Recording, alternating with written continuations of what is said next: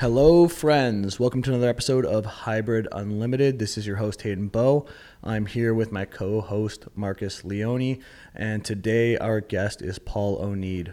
Paul has a really cool story coming from a traditional strength coaching background, working for universities in the Canadian university system, uh, into moving into a more non traditional uh, professional avenue as an entrepreneur uh, coaching people online, doing something uh, similar to what we do here at Hybrid. So he talks all about his transition from one space to the other, uh, everything in between, best coaching practices, uh, and we have some fun along the way, talking about our uh, fat cheesecake eating experiences and other things like that. So definitely uh, a podcast you're going to want to stick around for and enjoy.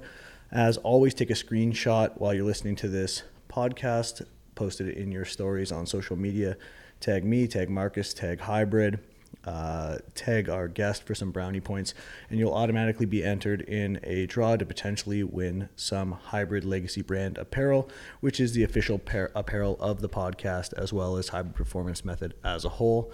While you're at it, check out our programs at hybridstrengthcoach.com. We've got everything from general fitness to Olympic weightlifting, powerlifting, strongman, and everything in between.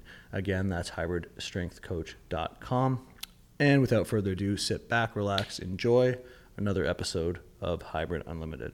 What's up, everyone? It's your favorite podcast producer, Nick Tricana, here to give you a word from our incredible sponsor over at Element. Listen, you're not getting enough electrolytes or salt in your diet.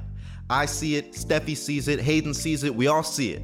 Element is an electrolyte drink mix with no sugar, no artificial ingredients, and no BS. Everyone needs electrolytes, especially those on low carb diets, practice intermittent fasting, are physically active, or sweat a lot. But don't just take my word for it, I mean, the proof is in the pudding. US Olympians, players in the NFL, NBA, NHL, and even our own special forces drink Element. I wouldn't go so far as to say I'm the pinnacle of self performance, but ever since Steffi turned me on to Element, I've seen vast improvements in my everyday training and recovery. You guys can try Element today with a totally risk free, no questions asked refund policy. And you know what? Because we love y'all so much over here at Hybrid Unlimited, we're gonna hook you up with a free sample pack of Element just for you. Each sample pack includes eight grab and go packets in a variety of different flavors. All you have to do is go to drinklmnt.com slash hybrid.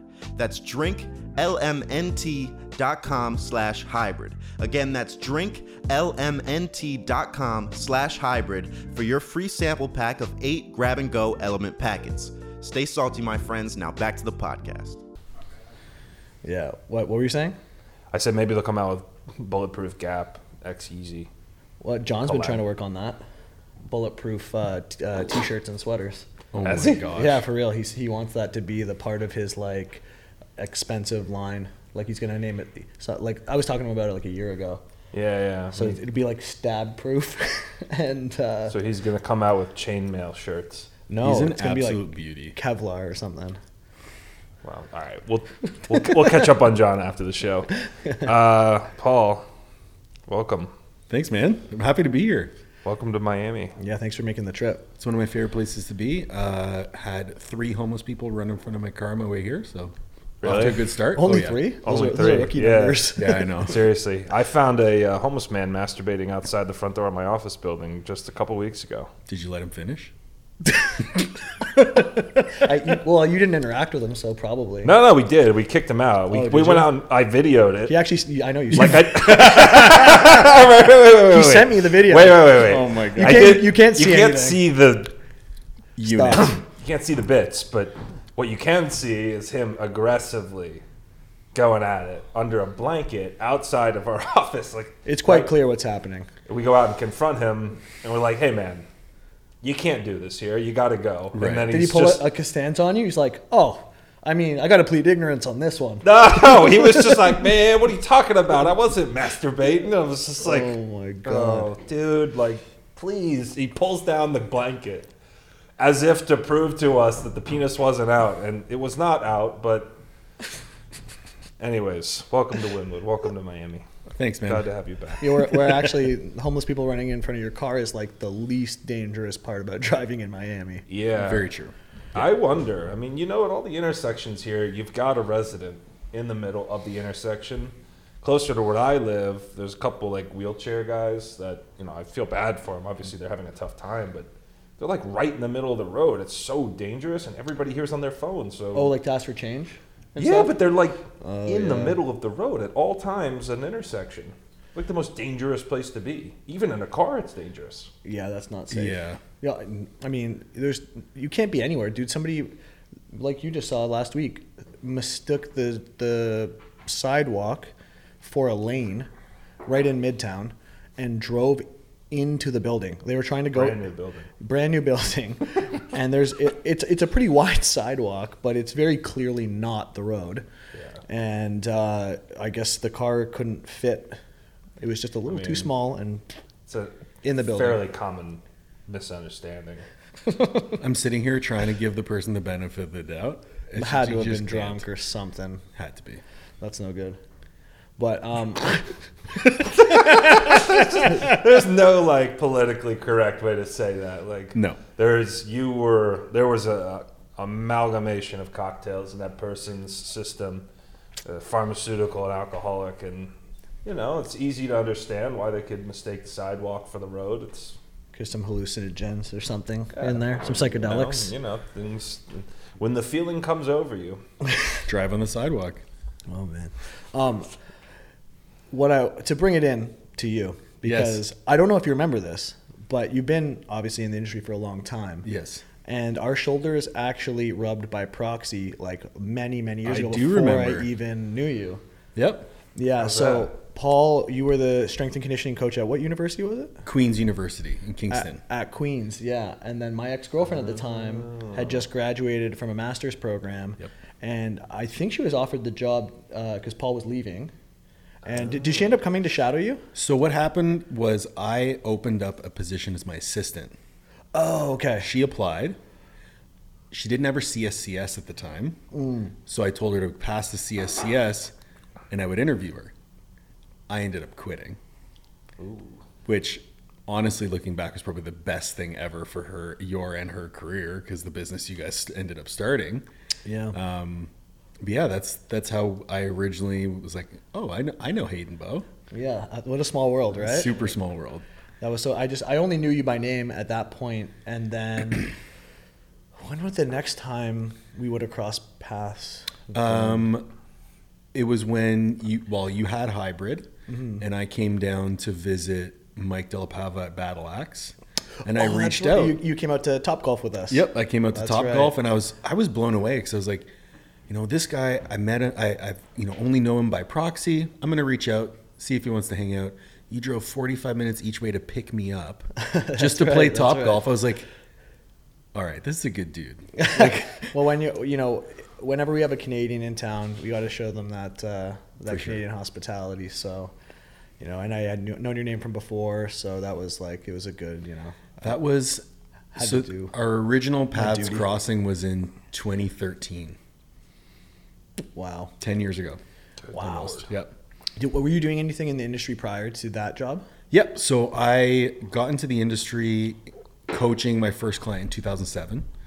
Ended up graduating from the University of Ottawa with human kinetics degree in 2009. Moved down to the University of South Florida, did an internship with their strength and conditioning department, did a master's degree there, ended up moving to Pittsburgh. You did were in a- Tampa? I was, yep. for- Really? For, a year and a half. So you were at USF. I was at USF. I worked with their football. That's where my wife went to school. Really? Before she went to law school, yeah. Cool. Yeah, I did uh, football, baseball, track, and soccer there. Moved up to Pittsburgh, worked at Robert Morris University for two years, did another master's degree there. Moved back to Tampa to work at the University of Tampa. Finished my second master's degree, the first one I started, and then got the full time job at Queens and was there for a year before I quit. Wow. And what'd you do after Queens? So when I was at Queens, the administration wanted a U.S. style program, but within the constraints of a Canadian system. What What does that mean? So I was getting paid fifty-three fifty-three thousand dollars a year, and I was maxed out at thirty-five hours a week to coach fifteen teams, teach a class, and administrate fifty students. Wow. Um, so I burnt out real bad. But what do you mean by like a U.S. style program and a Canadian system? Like, what, So, what's the difference? The Canadian system essentially is the opposite of of an American system. So when kids go to school for sports in the U.S., sports comes first, yeah, right? They'll say you're you're a student athlete, right. right? In Canada, I could only coach them before class hours and after class hours. So my day was about 5 a.m. to 9 and then 6 to 10 or 10:30. During the middle of the day, I still had to teach. I still had to do um, any administrative work, talk to coaches, all that stuff. But it was a unionized position. So for those hours above 35, I wasn't getting paid. I was getting time in lieu. But since I didn't have an assistant, I couldn't take my time in lieu. So I ended up having to take four weeks vacation during exams when a lot of teams were in playoffs. So I couldn't even do my job. And then I would get flack because I wasn't spending enough time, you know, socializing with the administration, talking to coaches because I had 15 teams. And if we do the math, 15 teams, three sessions a week minimum. Football was actually 10 sessions a week. That's a lot more than 35 hours. Yeah, that's crazy. Yeah, and it was just unsustainable. And for me as a young professional, I tried to be everything for everyone, which was a big learning lesson because you'll never get what you want unless you ask. Well, I ended up voicing my concerns, telling them why I was quitting. They ended up giving everything I asked for to the new guy. He got a $20,000 pay raise. He was no longer unionized. He got an assistant. He got a brand new weight room. Wow. So for me, uh, I was like, yeah, I probably should have learned from this. What's the benefit of not being unionized in that setting? So in that setting, that allows you to work as many hours as you need to, Uh, okay. and you can also get paid overtime. Got it. So when you're unionized, you're mandated because the union pr- protects the workers, protects the workers. You're only limited to the number of hours that you're allocated. So that time in lieu ends up being overtime or paid time. For the Americans in the audience, can you explain what that means? Time in lieu. Yeah. So essentially, you're credited vacation hours for every hour that you work above your unionized rate. That's why he was getting four hours. Yeah, Or four weeks. Sorry. So it's like you get credit, what we would call PTO hours here Yeah. in the corporate world. Exactly. Right. Yeah, it was uh, it was really challenging. Okay. And at that point, I'm a firm believer that when you get into strength and conditioning at the college level, you do it because you want to give to others. You're not getting into it to make a ton of money. There's Sure. there's not a lot of money to be made in general, especially in Canada where at the time I forget how many how many conference schools we had. It was something along the lines of like 13 to 15 in our conference. There was only 5 full-time strength coaches, me mm. being one of them in the OUA. between all of those teams. Yep. Between all of the schools. They would either contract out Oh, okay. or they would have someone for a couple of the teams and the other teams would fend for themselves. Wow. So it was just a really young profession in Canada, given the fact that the CIS is like Canadian Inter-University, Inter-University Sport is not revenue generating like the NCAA. So at the time, I really didn't know any better. I was 26 years old. It was my first full time job, and for all intents and purposes, my dream job. Ended up ended up burning out, losing my passion. And at the time, I was like, I can't even be there for myself at this point. It's not fair to me or to these kids to stay because I'm not doing them any any any service here. So I stepped away. The new coach that came in did a fantastic job. He's still there, so Oh, wow. he's happy. Uh, I actually moved into disability rehabilitation. So I worked for an insurance company, uh, helping people get back to work, both physical and mental health. So on my end, gave me a tremendous opportunity to learn about communication strategies, uh, different sorts of mental health interventions that we even still use now with Master Athletic Performance, my coaching company, to help our clients get to where they need to be. But it's a far cry from going, you know, motherfucking kids in the weight room and telling them to sprint harder yeah. to explaining to explaining to Sally that you know it's okay if she if her physical activity for the day is going out and sitting on her porch because she's agoraphobic and doesn't want to go outside. Wow. That is a big pivot. Big pivot, but an incredible learning experience. Oh, so challenging. Did you just want to like get back into that like boot camp model and like? Well, I didn't get it. People? I, I could not relate for the life of me. And because even when I was going through my burnout, I'm still training, I'm still pushing, I'm still Sure. doing the things that I want to do for me. But you know, when you're dealing with mental health issues in the workplace, these are people who literally cannot be there for themselves. So I was very grateful that the company I worked for did a tremendous amount of continuing education and I was able to learn a ton of stuff. And I'm such a better communicator because of that experience. I did that for about six months before I realized that working 40 hours a week was really easy because I was used to working 90 to 100. Uh-huh. And so I was like, I'm going to start coaching again.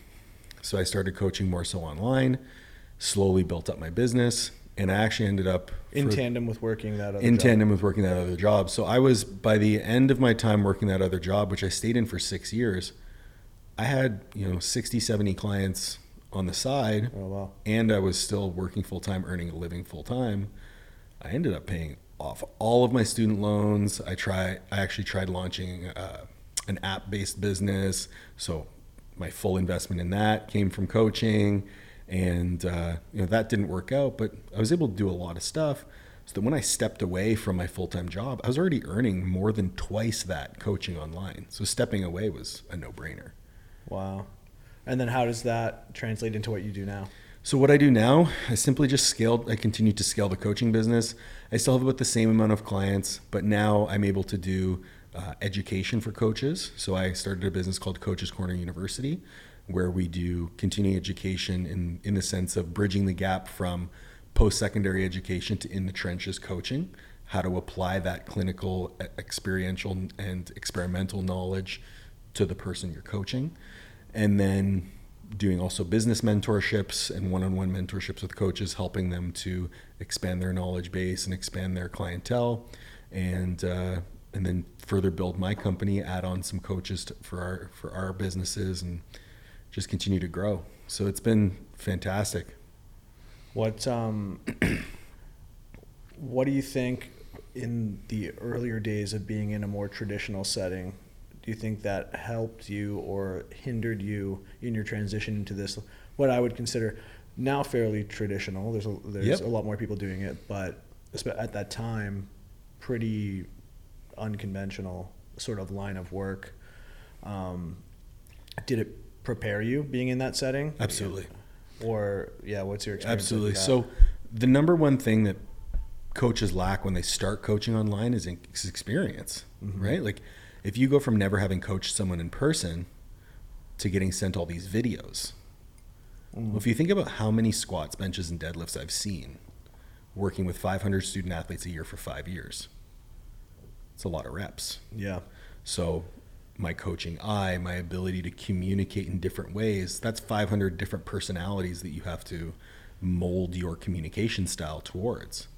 Add into that the further communications styles that I learned while I was doing disability rehabilitation. Now I'm able to form relationships, um, communicate information in different ways, and convey knowledge to people who may not otherwise be able to integrate that knowledge into their own coaching, into their own training. Sorry. yeah. I think uh, it's actually something that I got reintroduced to just recently, and it uh, sort of reset my thinking and ma- made me understand again how important it is um, actually working with people in person. Oh yeah. because you know I went from doing that exclusively to running an online business to then running another online business.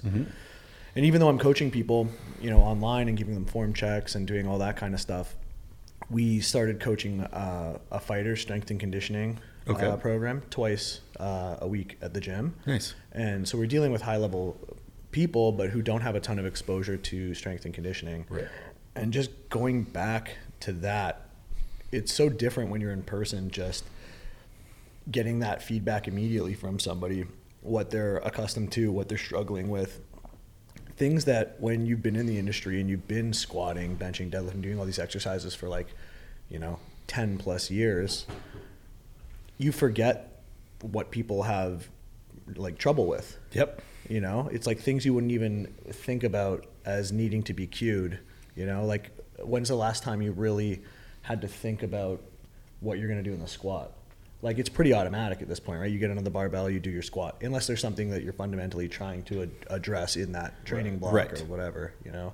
But for me, it was just like, oh, like it, this is really beneficial for a coach to go back and, and do this every once in a while. I'll take it one step further. How many online coaches do you know that have ever asked their clients how their day is going?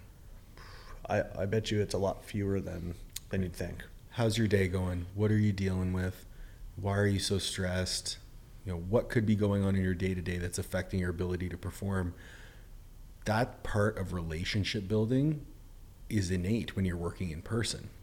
But when you have that disconnect of social media or uh, instant messaging, whatever that might be, it becomes very much a superficial relationship. And personally, I find your ability to relate to the client, to form a, a deeper relationship, build that trust, that's what actually gets the buy in and will give you the best outcomes in terms of performance, outcomes in terms of client retention, and then all of that leads to improved revenue over time. So, unless you can create this I don't I- I like the term relationship, I don't like the term friendship because it is a professional relationship. Right. But being able to form that relationship with the client, it only serves to improve the service that you provide. So let's go down a rabbit hole then. Absolutely. At, at, in this world, like I've never been a coach myself. I don't. I never had any interest in it. You know, I was good enough on the athlete side. You've been coached though. I've been coached, Right. and this is why we're going to go down this Right. this little rabbit hole here of kind of this conversation that's coming to mind for me because like you know I had a handful of coaches in powerlifting, and the one where it was the most progress that I saw, you know, it was a very interesting relationship. The guy was literally on the bottom of the planet. Shout, shout Yeah. out to Sebastian if you're listening. but incredible coach. Right.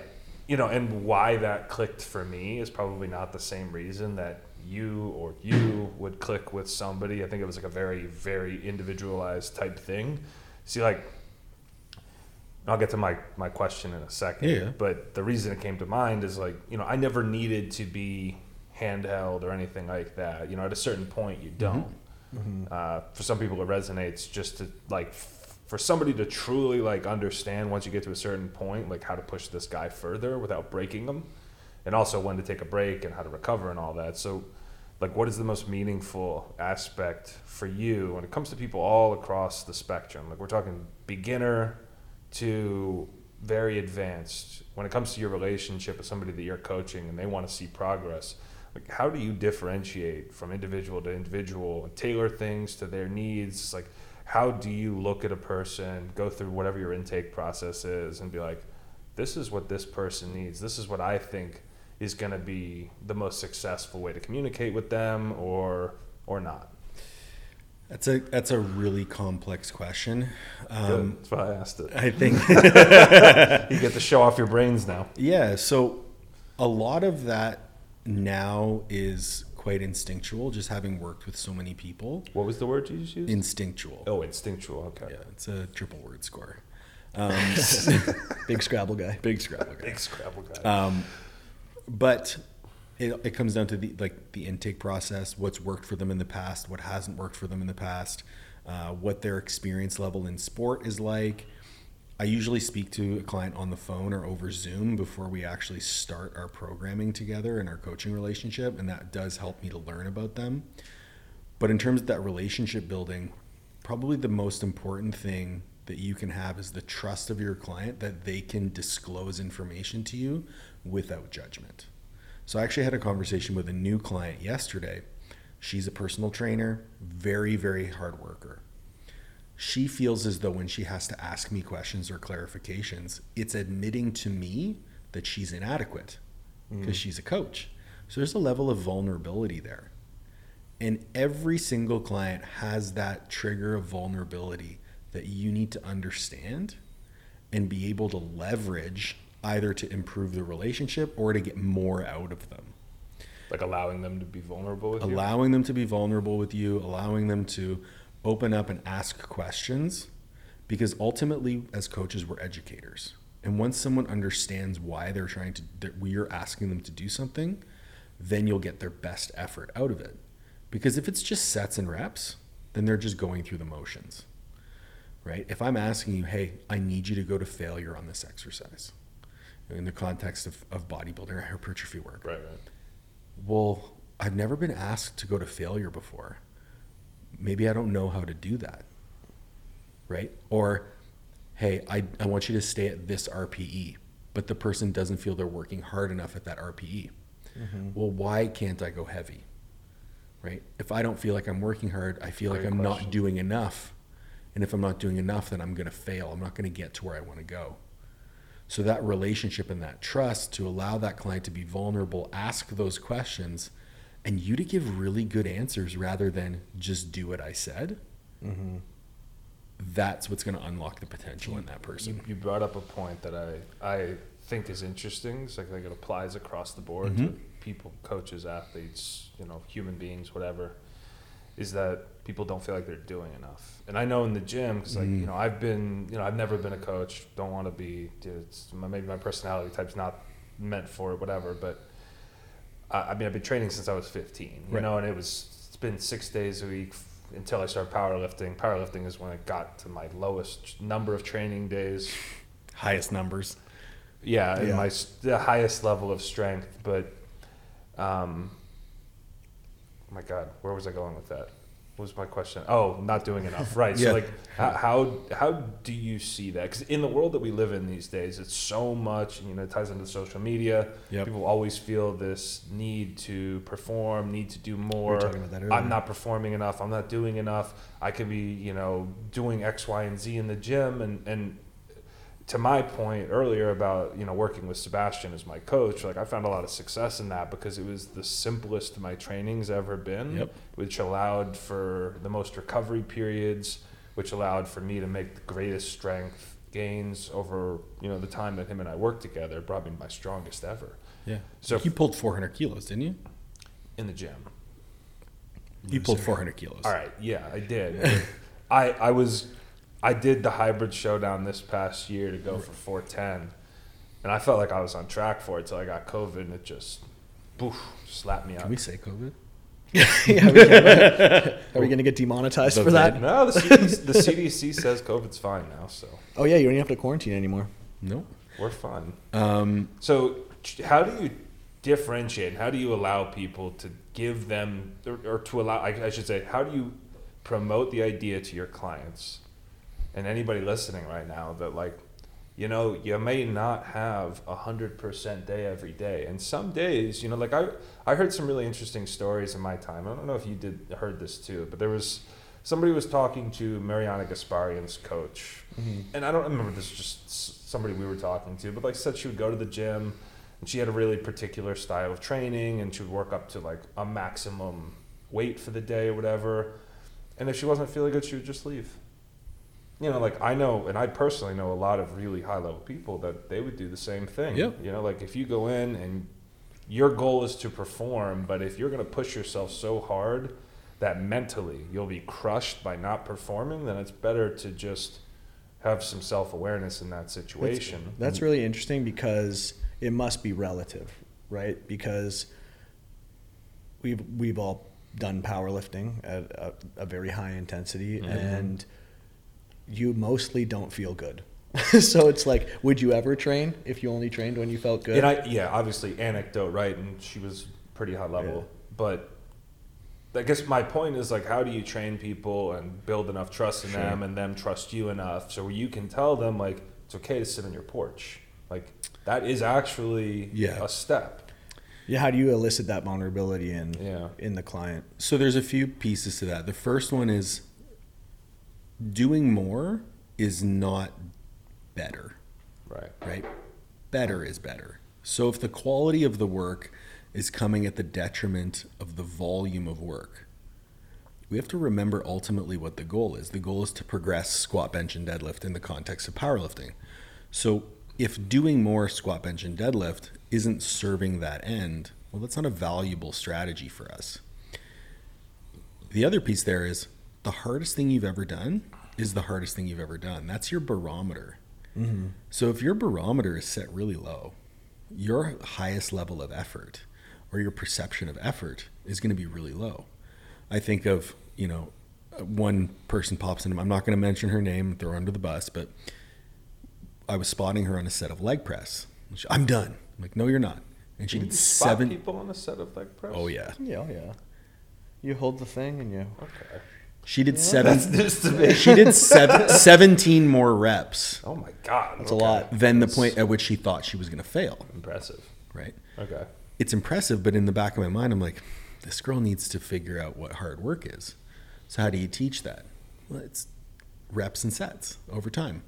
So convincing someone that the quality of the effort is the most important piece, and then from there, the amount of work becomes secondary. So you, we can talk about volume or the appropriate number of sets, right? The research says eight to twenty sets per muscle group, and you know you need X amount of exposures per week, and frequency will impact volume. But when you equate it over the course of the week, it's the same. That's what the research says. But if the person in front of you has no idea what maximal intensity is, none of that matters. Mm-hmm. So you have to find that personality trait or that trigger that allows them to to surpass their previous best, to get that fear out of them. Is that inspiring confidence or Absolutely. them trusting you enough? Because like here, here's my take on it. Right, like when I was prepping for the U.S. Open last year, and this was my overall strongest I've ever been. It was like the way Bass programs is very interesting. Because he just writes numbers for you to do. Like you go in and do it, mm-hmm. and to me that was that scared the. Did you ever not? No, I never did. I never ever.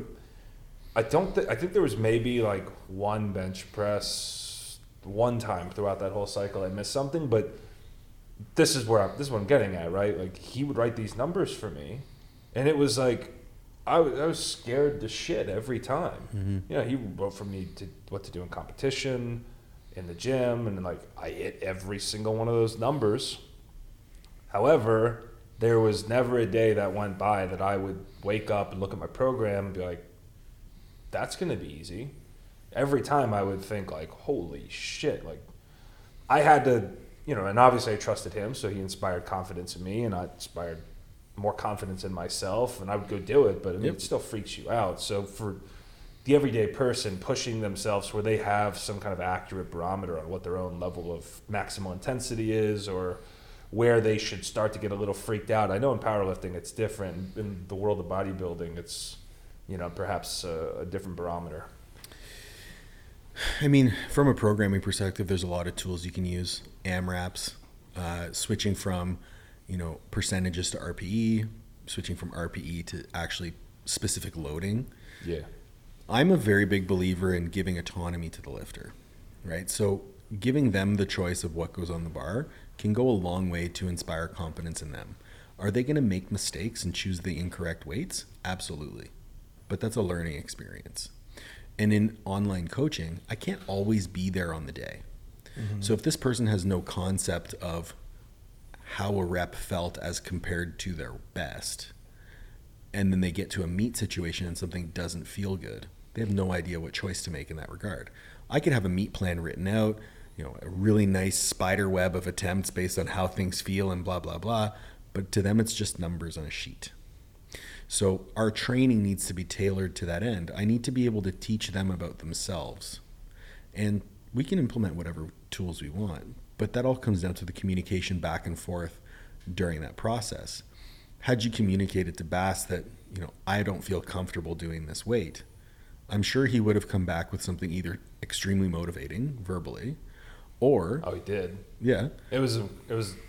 And again, this is a huge anecdote, so I don't mean to convey this to people and be like, "This is the way it should be done." Right. This is the way that the be- like you know I was very very privileged, you know, because he was you know I got introduced to him through hybrid and we became friends and he offered to coach me. You know, it was like holy shit, like Doris Coach is willing to, to tr- teach me how to be a better powerlifter. Like that's cool.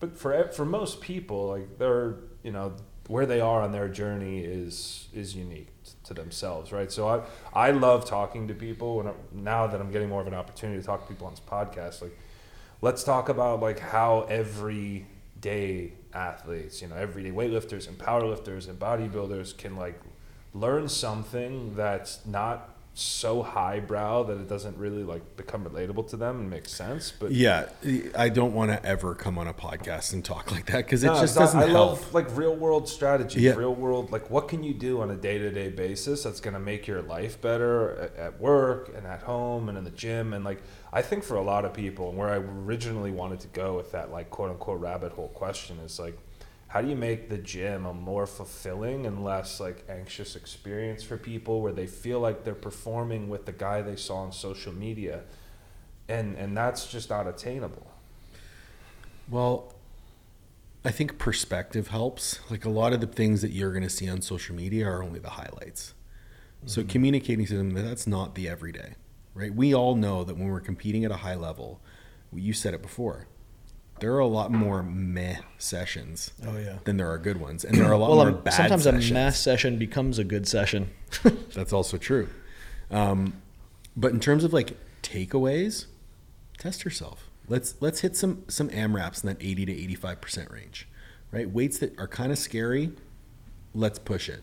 Let's put the appropriate safety I like guidelines that. I in like going to the place that it's Yeah. scary. Going to that place where you're like, "Hey, bro, like, you sure I could do this?" Oh, yeah. yeah. I remember I asked Hayden for years, like, "Did you see that last rep? Like, did that look okay?" And he'd be like, "Yeah." So what does that do? It creates an awareness, Right. Right. So we do video reviews. Mm-hmm. So in these video reviews, we're pointing out, okay, this didn't actually move as bad as it felt. Yeah. right? That's a big one. Like if you're only going off RPE, so this subjective metric, Well, and especially to your point earlier, the client whose barometer is set very low. right? They're Right. chronically undershooting. Yeah. So let's take them to that scary place with some AMRAPs. Um, let's be safe in our execution, right? Like let's not put them at risk of injury, but let's put them in positions to be scared. Maybe we introduce some overload strategies, right? Some heavy chained lifts where it's bone crushingly heavy at the top, but manageable at the bottom.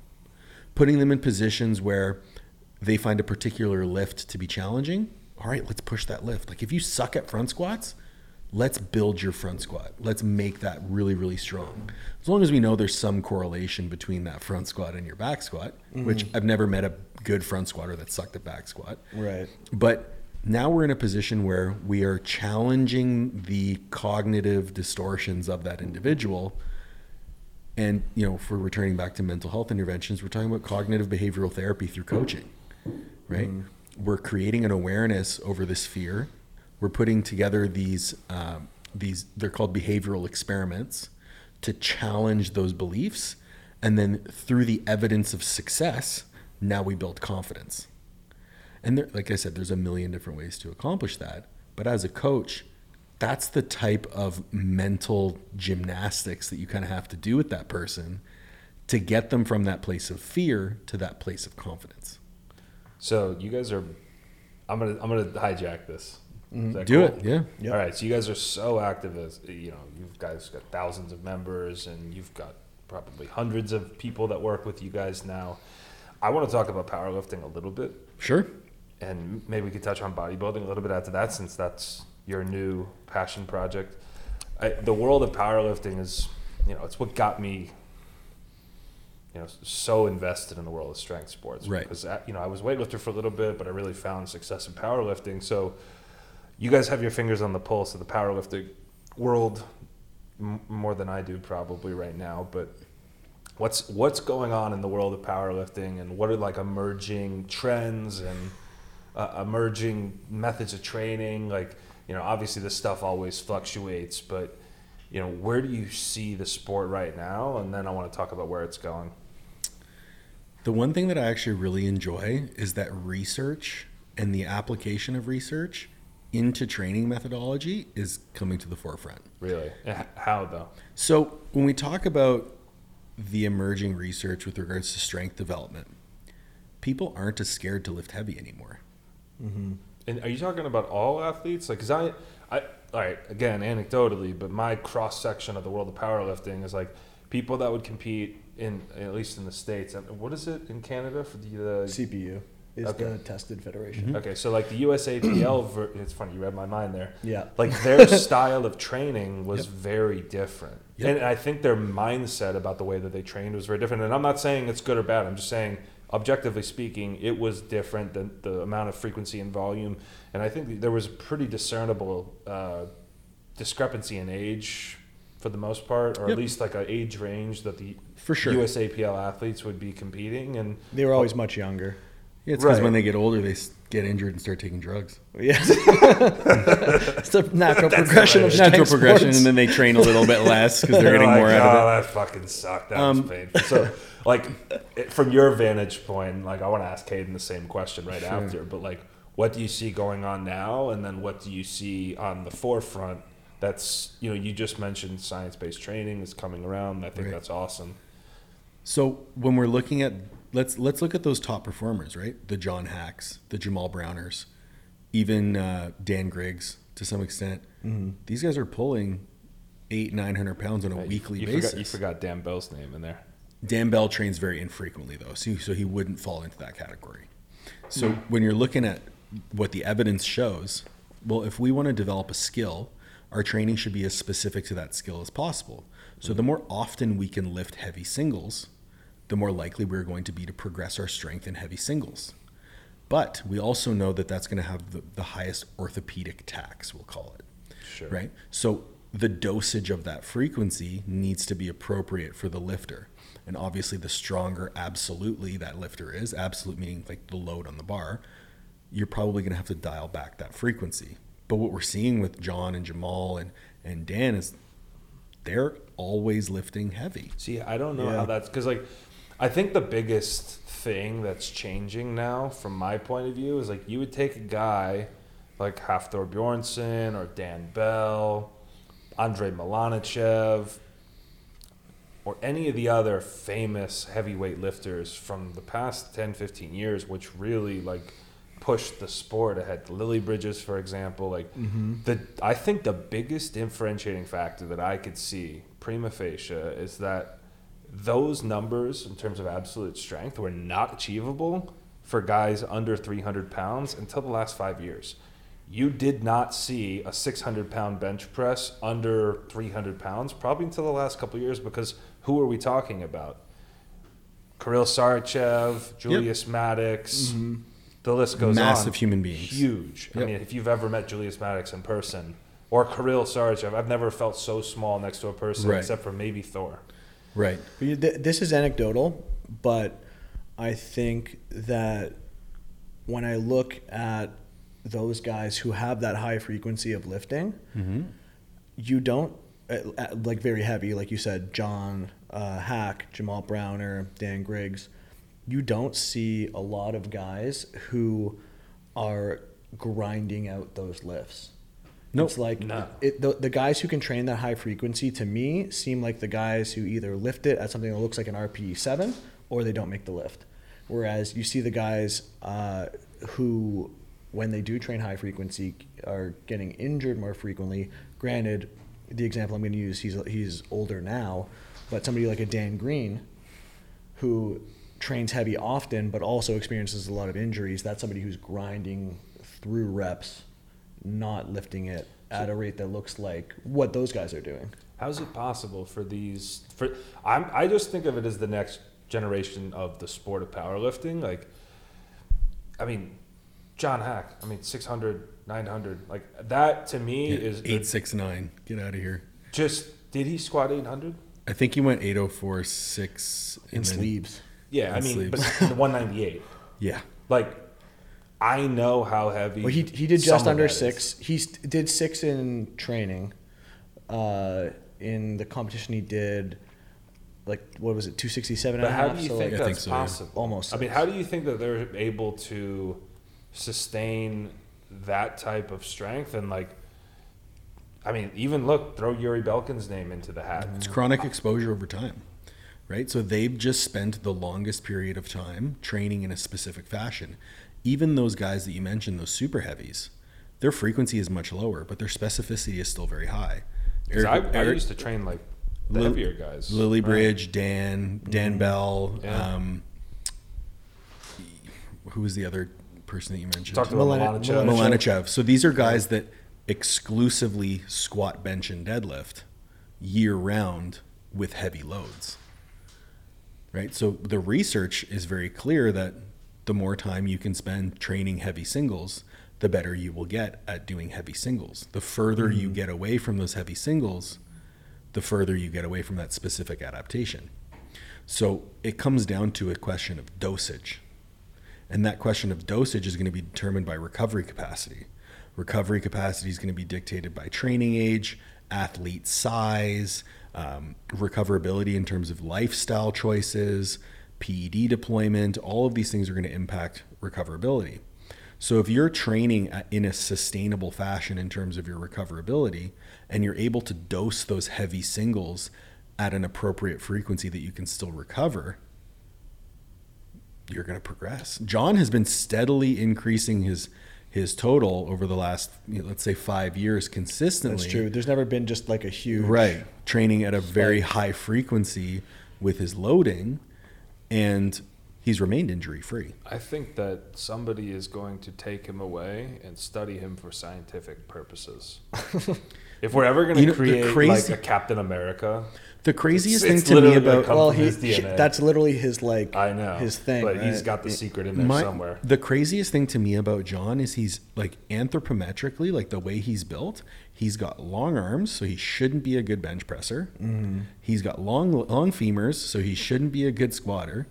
And he's not necessarily built well to deadlift per se, Yeah. but he continues to excel. And you know what's even also interesting is that he doesn't use any of the advantages that a lot of powerlifters that excel in any one lift do, right? Like, for example, he doesn't pull sumo. He doesn't bench with a big arch. He squats high bar. It's like he's trying to put himself at all of these disadvantages. He's power- he's And powerlifting he on still hard mode. He, he's he's as strong as he is in spite of the way he lifts, Yeah. which is like I always tell people, I'm like, why am I going to powerlift? Like you got Well, guys look like at- John Haack out there. It's- Look it's at Kev, pointless. Kevin Oak. yeah. Squats Oh, yeah. high bar, dunks him, Dunks him. right? So Yeah. you're powerlifting on hard mode. And you're like, he took the cheat codes off. no, he took the cheat codes off, and then, you know, I returned to the fact that like, if we're approaching training in an intelligent manner, and listen and tracking our data, paying attention to how well we progress doing the interventions that we're implementing, well, now we can start to develop this. We'll call it a system for us to move forward, and that system will be iterative based on the feedback that we're getting on an ongoing basis. The longer you're able to do that, the more intuitive your training can be, the better decisions you can make in the moment. And now you're really setting the stage to like you're cooking with dynamite at that point in terms of progressions. I think that you you just hinted at. I to me, this is the the number one thing, and as as a not coach myself, just as somebody who's been like a lifelong gym rat, mm-hmm. never been injured before, and like gotten to where You've really I- never had an injury? never. Knock on every piece of wood in this fucking room. I'm not lifting heavy anymore. What's gonna happen? That's to me? sure you're an Adonis. I think the point is that the people that are successful long term are the ones who don't quit and consistently hit the you know if it's the gym that's great if it's powerlifting that's great if you're a bodybuilder that's great you know whatever the thing is the longer you apply yourself Yes. without interruption to a specific task oh. that is your chance of big because i For anything in life. Anything That's a and this great is- great segue for sure. yeah. Right, because like I, I'm uh, people who don't know on the podcast, I own several real estate businesses, and my day-to-day job is real estate brokerage and several other related companies that operate in that space. And the only reason I'm still here to this day is because you know we just go into work and every day try and incrementally make progress. And like sure i don't have a portfolio of 100 properties but like i've made very meaningful progress over the course of my career and like same with the gym. I think that the gym is just a great segue like you said and an analogy for your professional life because you know what? For most people the gym is a hobby. There's we Absolutely. are in this room so fortunate that we got to turn it into something more than that and even for me it was something more to that because it led to mm-hmm. so many opportunities in my life training for me has always been a metaphor for life. Like Mm-hmm. even take the squat for example.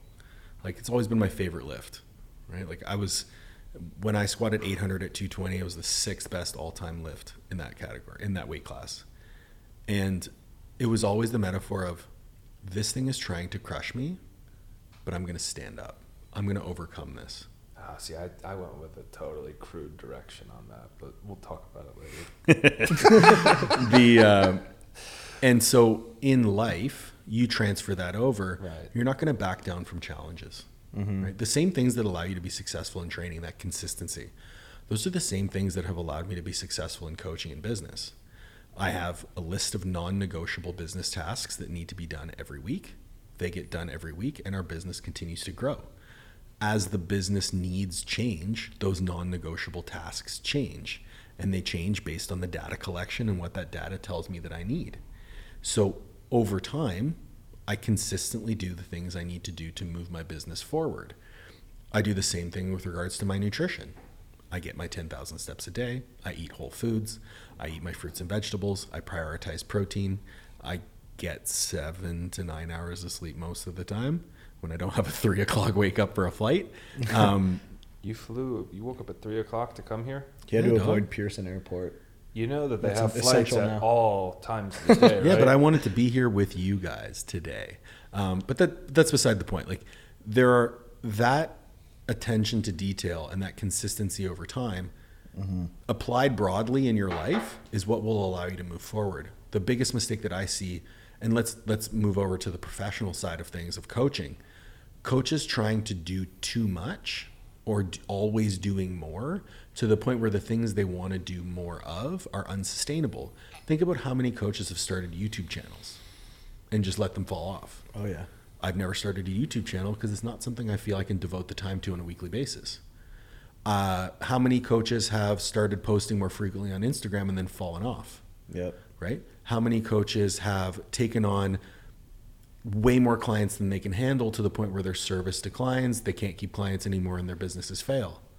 Th- So it's not about how much more you can do, it's about doing the right things really well, consistently over time. And at the right times. And yeah, the right times definitely does help. But how are you going to know what the right times are? You just try. You do, Uh, but and and to your point, it's I've seen people even who have worked for us who have uh, sort of a zoomed out version or view of what the business is, you know, and they see all the things that we do now. Right. They weren't here since the inception of the business. Right. But then when they leave, they think I need to have training, nutrition, a podcast, a YouTube channel, a gym, a this, a that, and they bite off a lot. And what a lot of people fail to realize is that we started with one thing. Yep. And we made sure we were very good at that one thing, and then we started another thing. And then when we were good at that, we started another thing. And it wasn't just all at once jumping into all this stuff that we didn't know about. You know, we took the time to learn those things and sort of build along the way. That's exactly how I got into my mentorship business, mm-hmm. right? I I was coaching nutrition and training. I ended up seeing a lot of coaches coming to me for those services because they wanted to learn how I did it. Hmm, maybe there's a, pro- a market for a product like that. So I started to offer it at a very low rate.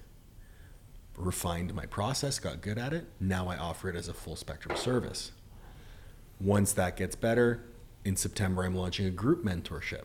So, similar product, different market, different application. Let's see how this goes. Maybe that branches off into a new revenue stream. So, I love that. Let's let's do this really really well. Then once we can do this really well, let's try something else. It it's an experiment. Like we were talking about social media earlier. Yeah. I treat social media like an experiment. I want to see what topics people really resonate with. And then I'm going to talk more about those topics. But I didn't start posting more frequently on social media until I was in a place where I had the systems to make it sustainable. I post three or four times a day every day. It doesn't take anything away from my business, doesn't take anything away from my time because I've systematically integrated it into my non negotiable business tasks per week.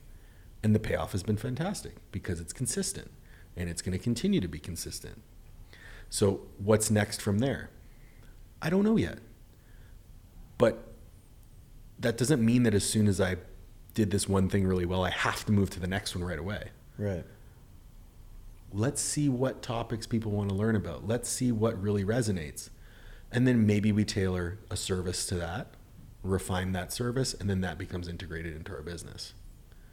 It doesn't have to be all at once. And in mm-hmm. fact, the people that try to do it all at once, the capital investment, the time investment, it's not going to be sustainable.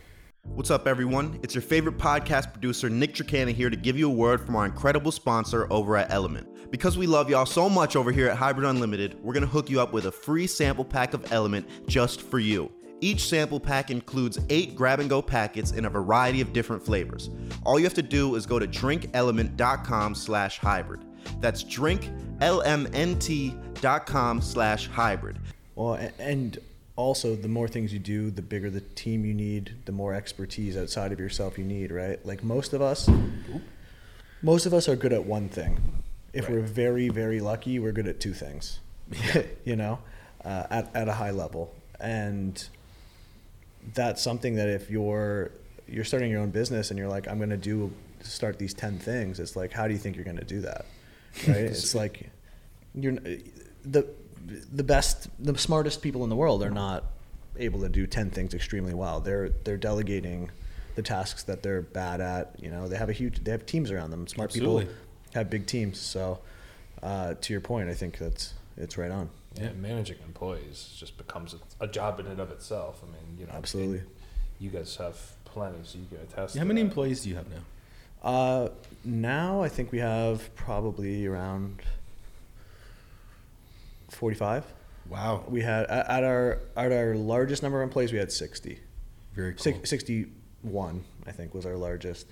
Um, but we we found uh, over the maturity of the business, people at higher levels of performance that could do more things and sort of absorb some of those other Mhm. little roles. Um, but yeah, now we're sitting around, I think 40, 45. Right. And so there's that's an area where I feel that my experiences in collegiate strength and conditioning has served me well because I've started building a team. So now I have two coaches who work under me, and we now have two clinical partners that work with us as well. Uh, we have a chiropractor and a mental health professional. So for me, Really, I like that. I like that you have an integrated mental health professional on your. Mm-hmm. That's such that's, new announcement: we have an integrated mental health professional. That's like I swear, man. In life, in general, people mean, and maybe I think now mental health is coming to the forefront a little Absolutely. bit more in all walks of life. But Definitely. it is so easy to let yourself get to a point in life where you're not taking your mental health as seriously, or you're so stressed that um, you know you you don't have the bandwidth, or you feel like it's okay to express that. Men, especially women, mm, I, I, I don't even. I don't know if, if they feel the ability to, but uh, I guess for everybody across the board, men, Absolutely. women. I know it, it varies men to women. It's but- definitely more stigmatized on the, the male side. yeah, I feel like women are allowed to more, but some see it as a weakness, whatever. But I mean, I'll be straight. I've, I've seen a mental health professional. It started at, on a on a weekly basis in March of 2020, and I still see her every month. It's, Yeah. For me, it's like brushing my teeth. It's a check in to make sure that you know I'm on I'm on pace and aligned mentally, emotionally, and uh, behaviorally with the places I want to go and the things that I want to do. And my life has exponentially improved because of it. So having a mental health professional on our team was a no brainer for me. Um, but returning to like managing, we'll call them employees, even though they're contractors in my in my book.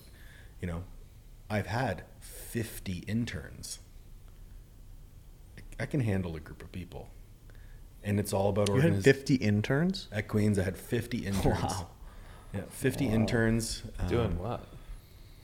they each had different responsibilities within the, the athletic department and i also taught them their strength and conditioning class Oh, okay. so i taught them a class once a week and then they each had i think there was three per team on average i think football had five so they helped me coach You guys have football up there? it's Yeah, dude, we have the CFL. Yeah the cfl That's Isn't that where that's where people Williams who went to go play. that's where NFL players who get in legal trouble go play for a Yeah, bit. that's where Ricky Williams went to go play. that's where ocho cinco went Yeah. Did he? yeah he played for the montreal alouettes yeah, he did. They make and money. the winnipeg blue bombers Didn't he do really well? Didn't he like set some mm, records? no Really? I don't, I don't believe so No. Oh, okay. Never mind. Well, oh, that. it's relative. We're talking about the CFL here. Well, I- CFL's a totally different game. It's a it's a passing game, not a running It's game. three down football. Three downs. Talking- fo- what are you our, about? our football is larger. Yeah, Also, the, f- the field's also f- uh, 110 yards. So the the half half field is 55, and the end zones are 20 yards long. yeah, Why? Huh? Why reinvent? Why reinvent something? cause Canada. Yeah, because It's- it sounds like almost like rugby. You said the passing game. Like very well, much. no, like it's more rugby's a passing game, but in close quarters. oh, there's also one uh, one extra person on the field. what do you mean? So Oh, there's, you mean there's an team. additional player. Yeah. Oh, per team. yeah, it's a long game This is silly. because you only have This three is silly. because you only have three downs, right? So you can't you It's- you have one less down to try to run and make a small incremental difference in your position on the field. So you have to toss the ball long. It could potentially be fun. more exciting, but Yeah. there's so many penalties. typical. Oh, brutal. Um, I don't even watch American football because I can't. But Uh, my attention. there's a lot of- span- there's my a- attention span's zero. There is a ton of American players that play in the, Oh, the CFL sure. though. you to the they have point- a shelf life here, but in Canada it's like. fair There's been a game lot of a lot of CFL players who've gone over to the NFL and had a lot of success. Okay. Warren So- so Warren both Moon, ways. Doug Flutie. Doug Flutie. Doug Flutie played in the Wow, CFL. He played for the legend. Toronto Argonauts. Yeah, Oh shit! The Argos. You guys have the Argonauts. Yeah. we do. It's probably uh, bottom tier Toronto sports team. Yeah. How would you rank the Toronto sports teams? Well, obviously the Leafs, Leafs, Raptors, Raptors. Jays, Jays. Yeah, then probably Argon- Toronto FC. FC. That's fun. You've been to an FC game? I have not. They're great. They're really great. And I, I don't know if they still do it, but when they were trying to bring like the crowd in, they used to do Tequila Tuesdays, where they gave out free tequila to the entire audience. Wow. I wonder how many fights happened and if So they many. tracked the data on like violence on those days. Yeah, if they don't do it anymore, then you know there was a lot. Yeah, Yeah, we're getting our own uh, football club here. Yeah, Who just bought it? It was David Beckham. It's been him from the beginning. And But isn't they- Messi playing on the team? I don't know, but I know that they negotiated like a gangster deal out by the airport to build a massive stadium. Yeah, True those, Miami fashion. those are, and it'll be. You know how fun it will be here because of all the South American Oh, influence. gonna Oh insane. my That's going to be chaos in the stands. We went to Panama earlier this year, and I wanted to go see like a an actual like South American soccer game, but there were none on the week that we were Well, there. it's It was because you so were. sad. It's because you were in Central America. yeah, I'm not a. But it's still big. I'm not a geographer. Dude, I, I That's saw Central the America. It's not the same continent. I, I saw the Tottenham Spurs play in in England. Tottenham. The Tottenham Spurs. Tottenham. Yeah, I don't know.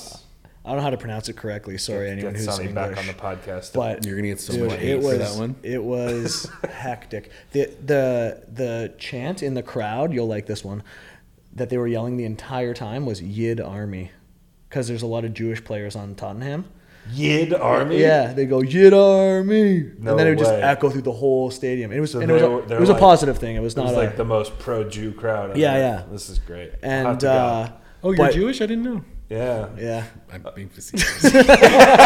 we. You know, I think we talked about that with some. Maybe it was me and somebody else, but like I always get that. They're like, "Oh, well, you don't look Jewish," and I'm like, "Yeah, I'm sorry, my horns are hiding underneath my." well, hair. you're you're giant, a redhead, and your last name is so Italian. I know, but people So- don't realize that your faith and your uh, your country of familial Sure. origin are two different. Well, if they if they just listen to your your opinions, after like ten minutes, you'd be like, "Oh, this is Larry David." I was trying, you know, I was trying to become the Larry David of powerlifting. I just don't think anybody would have gotten it except for you. I got Maybe it. Well, in my books, you accomplished that for sure. Or I, I, I think, I think I am the world's strongest Jew. wow. I don't know if there's another be. Jewish man on earth that's stronger than me. It's probably an Olympic weightlifter who would probably try to fight you on that. Who? Oh, I'm sure there's an Israeli. Scott Mendelson. uh, He was a bench presser. He, he had a pretty good bench, but That guy's so weird. really? Well, Yeah, how what do you come? I'm not. I'm not familiar. yeah, I don't know anything about him except So I mean, so he was in a motorcycle accident, and one of his legs is shorter than the other. That's why he doesn't do f- three lift. Like he hurt his back, and then he's got like the one. like, He he wears. was a freak bench presser. he's a freak bench press. He's got one shoe with a platform on it, kind of thing. Wow. Um, Man, but now he's like a professional arm wrestler. What? Oh, okay. Yeah, and he. That's a weird sport. It, very weird. Didn't Larry Wheels do that too? yep. Yeah, I think he, He still trained, trained with Devon Larratt, yeah, Yeah. famous Canadian, Canadian. guy who fought Thor, right? the guy who Yeah. fought Thor. He's from Ottawa. Did he used to train at our gym fight? sometimes. yeah. I was there. I was at that fight. Well, I wasn't looking In at you. Dubai. I know. Oh, okay. Did you watch that fight? After the fact, Yeah. Not pretty. no.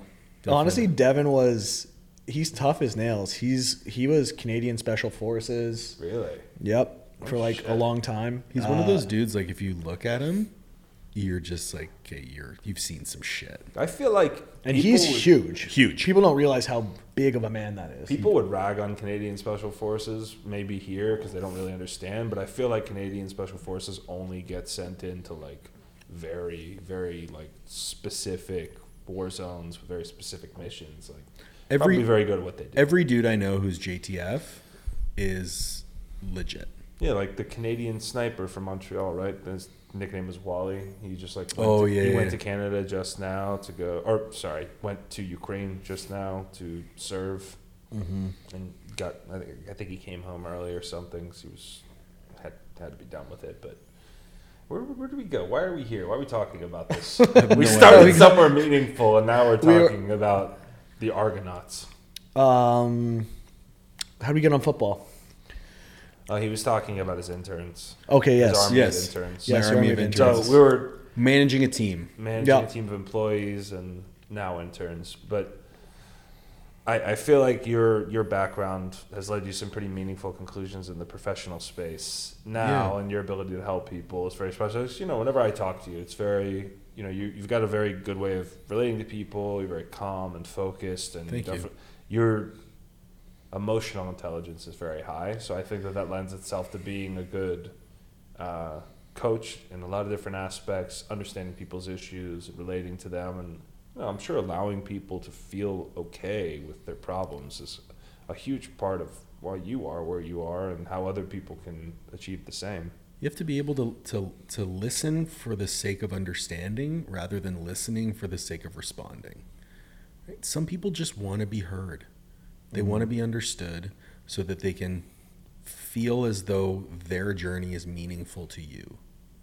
Right? So when someone contracts you out to be their coach, they, they exchange money for services.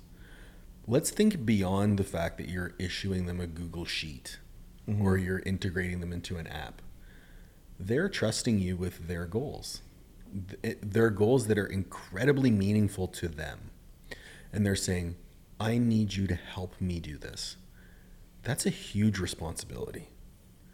And it really irks me when I don't see that level of respect towards that from mm-hmm. coaches in the industry. And I was talking to Jeff earlier today about, you know, and Simon, because we are all trying to be the best for our clients. So, in providing a high level of service, I can't see you as my competition or you as my competition. We're all colleagues, right? Because if you provide a high level of service and you give someone a positive experience of the fitness industry, they're going to bring more people into the industry. Mm-hmm. So, we're all going to grow. There's more people to serve.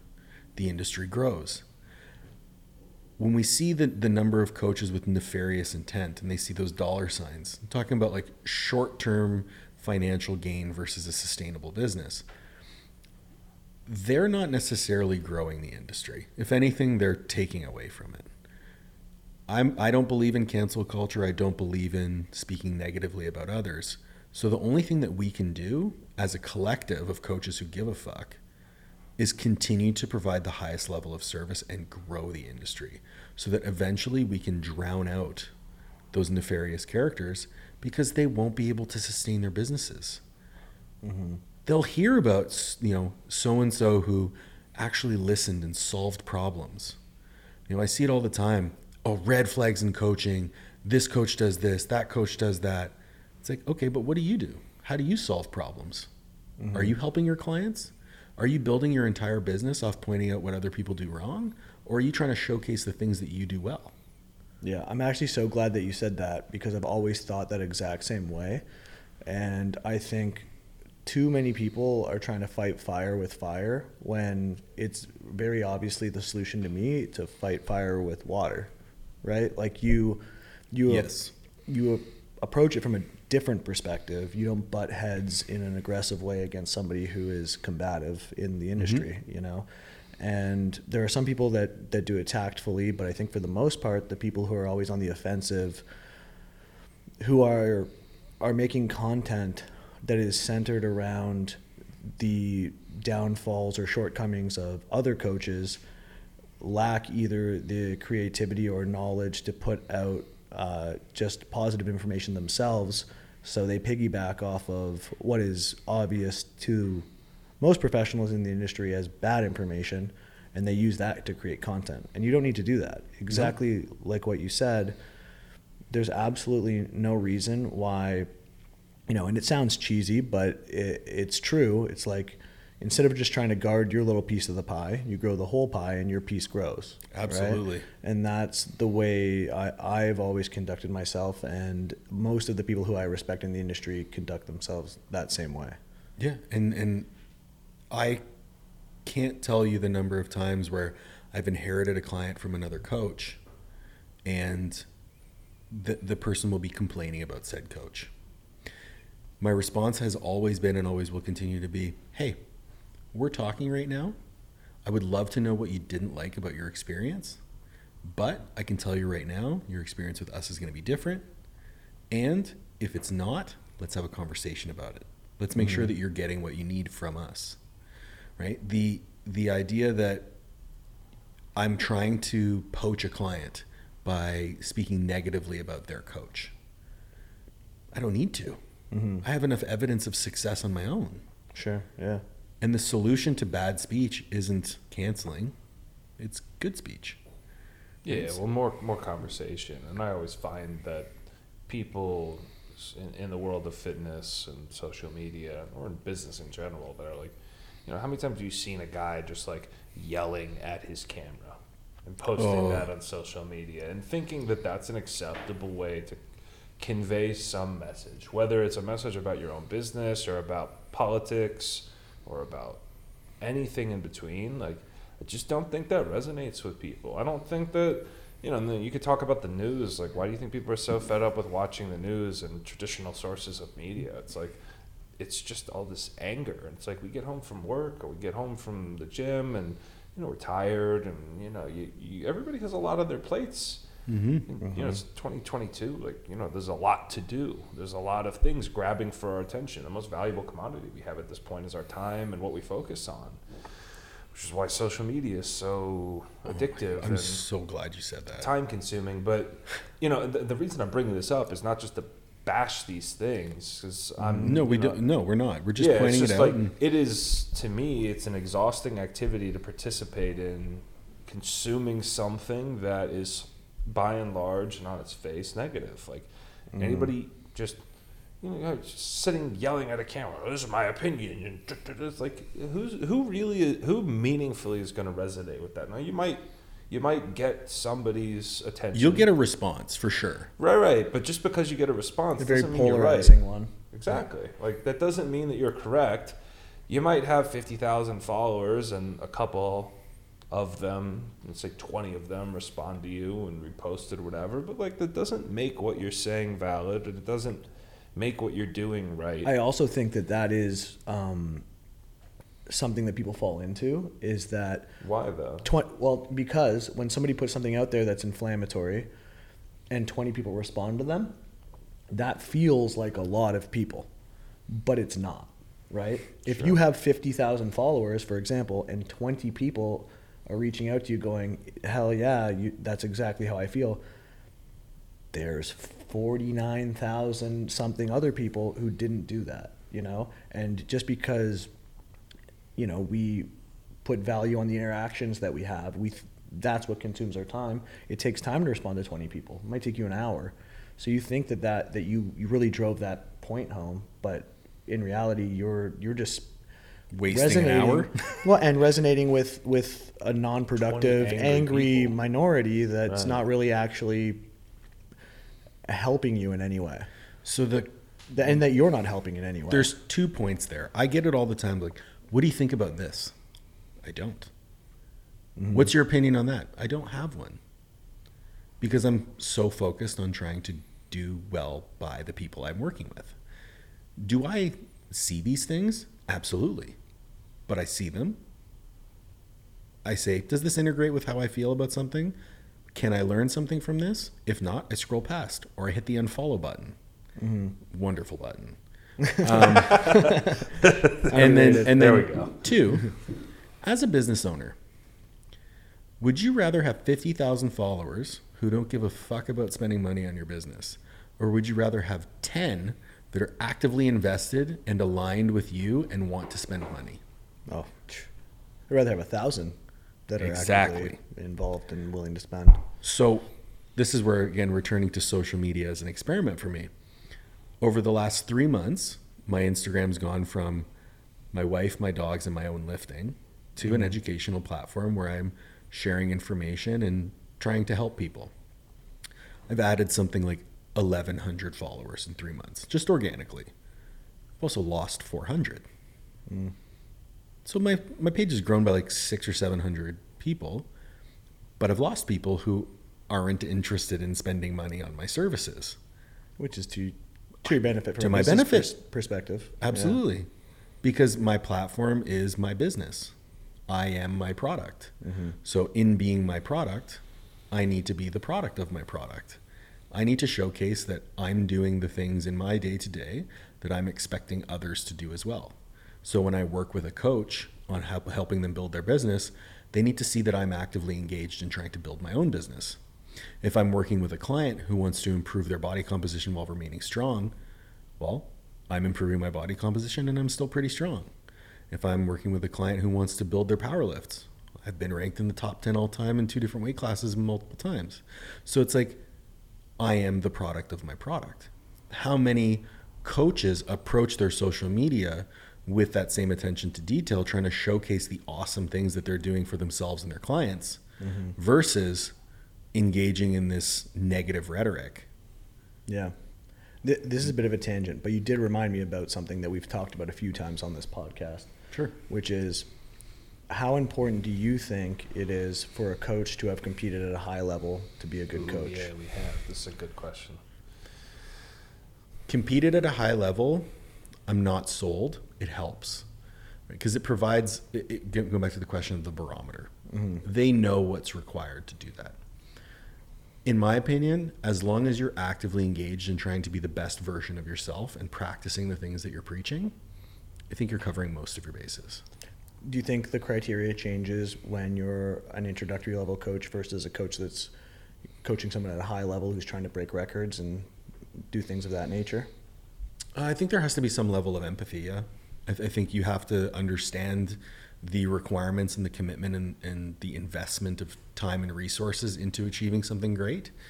Uh, whether or not you've actually achieved those for yourself, I would say that you're probably better off having achieved some sort of success. I'm glad you said that because I was my my thought as soon as you mentioned this, and I probably brought this up before when we talked about it. it. Is like that to me is a very visceral activity, meaning I'm not trusting somebody to tell me to squat 400 kilos when they don't even know what 400 pounds feels like. Oh God, no. Right. So, but that that's that's my point, right? Like it's a very very select group of people that can coach the top two percent, three percent, mm-hmm. five percent, whatever you want to call it. Well, because the rules don't apply. The rules don't apply to the exceptions. Yeah. Which is why to me it's such a visceral activity. Like, you know, if you know what things feel like, you can also help guide somebody on, on their journey because you're just dealing with uncharted waters for the most part. Now there is a bit of science behind it and, and yeah, this and but I think when, once you get over 700, 750 pounds in anything, you can basically burn the textbook.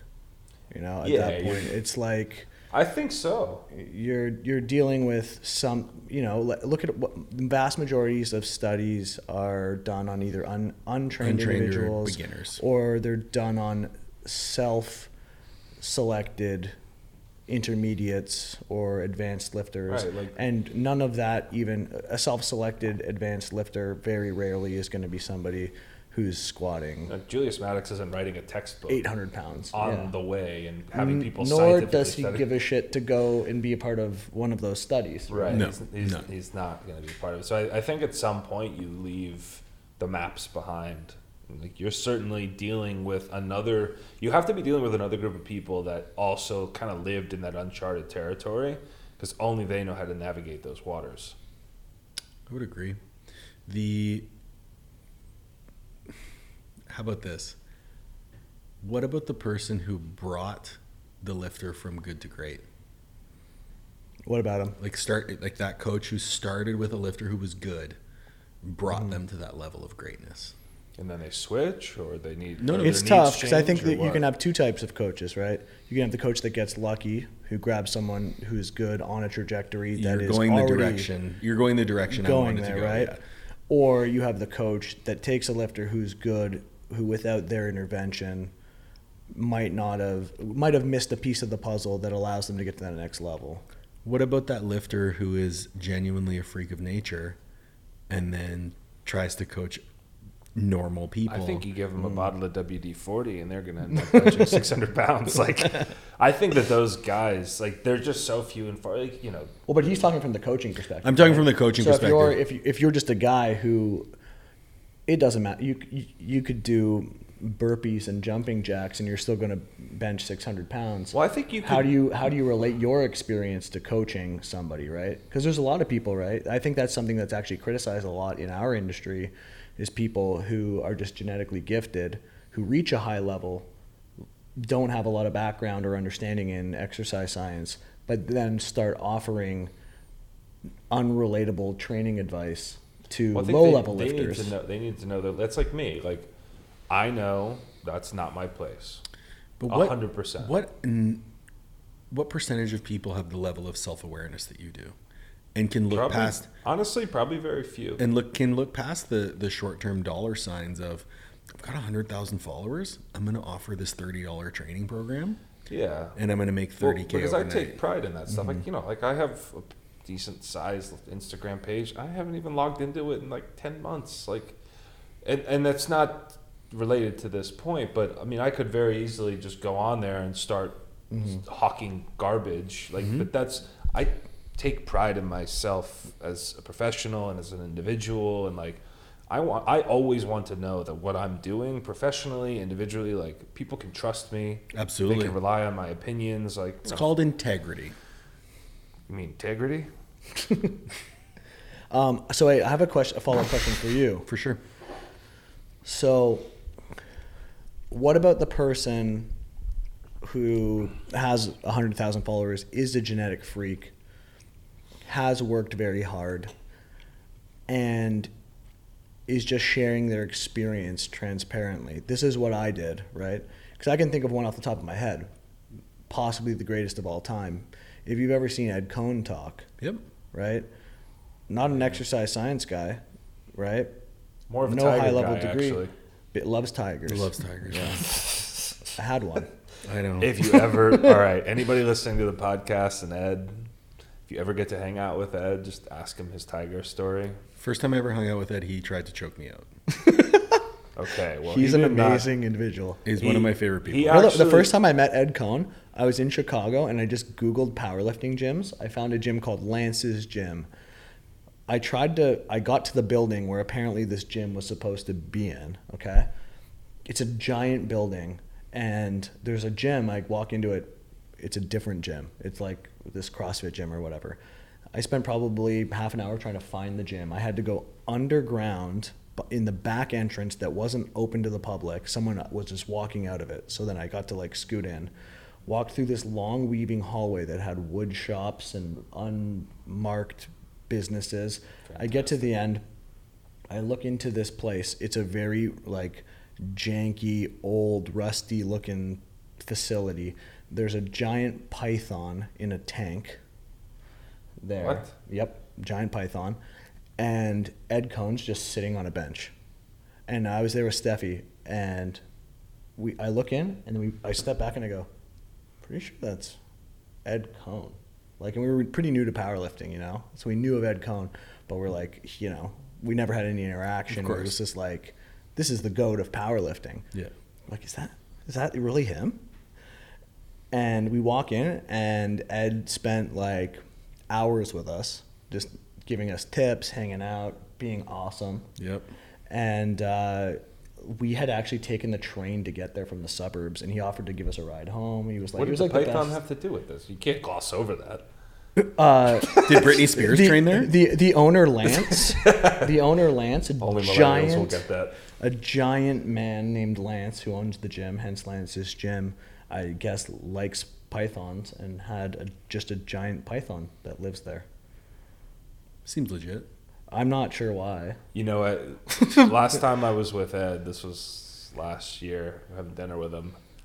I asked him, I was like, "Hey, like I heard this story about the tiger. Like, Oh yeah, Uh, he told me that. tiger one- I met again in Australia, and he told me the tiger story. it was like tiger and like he, he he was like, yeah, I had, I had a tiger. I had a a, a per, I had a permit for it, so it was legal. I was like, you telling me they just you tell me you had a card that said it was legal for you to walk around with this tiger, and he was like, yeah. He's the real Tiger King. And it was like he showed me. I think he showed me a picture of him and Kirk Karwoski in a car. He had a convertible. It was a convertible with a Yeah. little tiger in it. I might be butchering a little bit of the story, but the gist was like he He was, was probably a- just a big house cat. No. I'm kidding. I'm kidding. No, no, no. Well, it was a tiger. And he's Like, this isn't a eventually had to joking get- matter. Dude, Hear, hearing Ed talk about it is hilarious because he's just so like nonchalant. Yeah. He's- well, his- tiger. I think Tiger I believe. Don't quote me on this. It was a family member, but I quote you on this. believe it was uh, his cousin, his cousin or uncle or something was the mayor of Chicago at the time when he was living in Chicago. with the tiger. So I think he pulled some favors to get him this magical special tiger permit. But he said he used to he used to like he was pushing the limits with it. Like he'd walk the tiger down the street on a leash, and the and the police would be like. Ed, come on! Like, "I don't know the law about this, but that you can't can't be be walking your tiger down the street." And he'd be like, "Okay, just take it back home." Oh my gosh. But the reason why we got on this to bring it back home Right. was Ed is is somebody who speaks largely from experience, right? Um, But he has the evidence, right? So but he does. But how do you know that works? Maybe he's one of those genetic freaks that you're talking about, right? Like he maybe he's the old school version of maybe the genetic freak who who shares his experience, but does that work for all levels of individuals? Well, so we could look at it a few different ways. Number one, like if you look at the application of the science within his training programs, his training went from general to specific. Mm-hmm. He spent time building muscle and then making that muscle stronger. He spent time training multiple movement patterns and progressing them over time. Like it makes sense on paper. Mm-hmm. Then you look at the number of athletes that he has helped achieve high levels of success That's a good point using as his methodology. So he's got the evidence. That's part of the piece, right? So you have education, you have evidence, you have experience, Mm, Application, and then you have the application. yeah. I think at his level, though, he's probably dealing with such an interesting group of people, and like they're probably navigating uncharted waters to some degree. Mm-hmm. Navigating somebody through uncharted waters at like an un, you know, it's just like an extra, extra human level of strength, I guess you could say, is is an art, and it might be an art more than it is a science because, like you said, I mean, you're throwing out the textbooks at some point. So that's actually one one line that I use all the time is that coaching is as much an art as it is a science. Because we have this science that is based on a very in like you can't generalize from a population of beginners and intermediates Right. to a level of advanced lifters. You can't. But what we can do is we can look at the principles espoused by that information and then having a broad toolbox from which to mold that application towards the situation in which you're working with. So, if I have a very nuanced understanding of the scientific literature, then I have a robust ability to communicate with people and form relationships. Now I can have a nuanced application of that information to those specific people in different ways.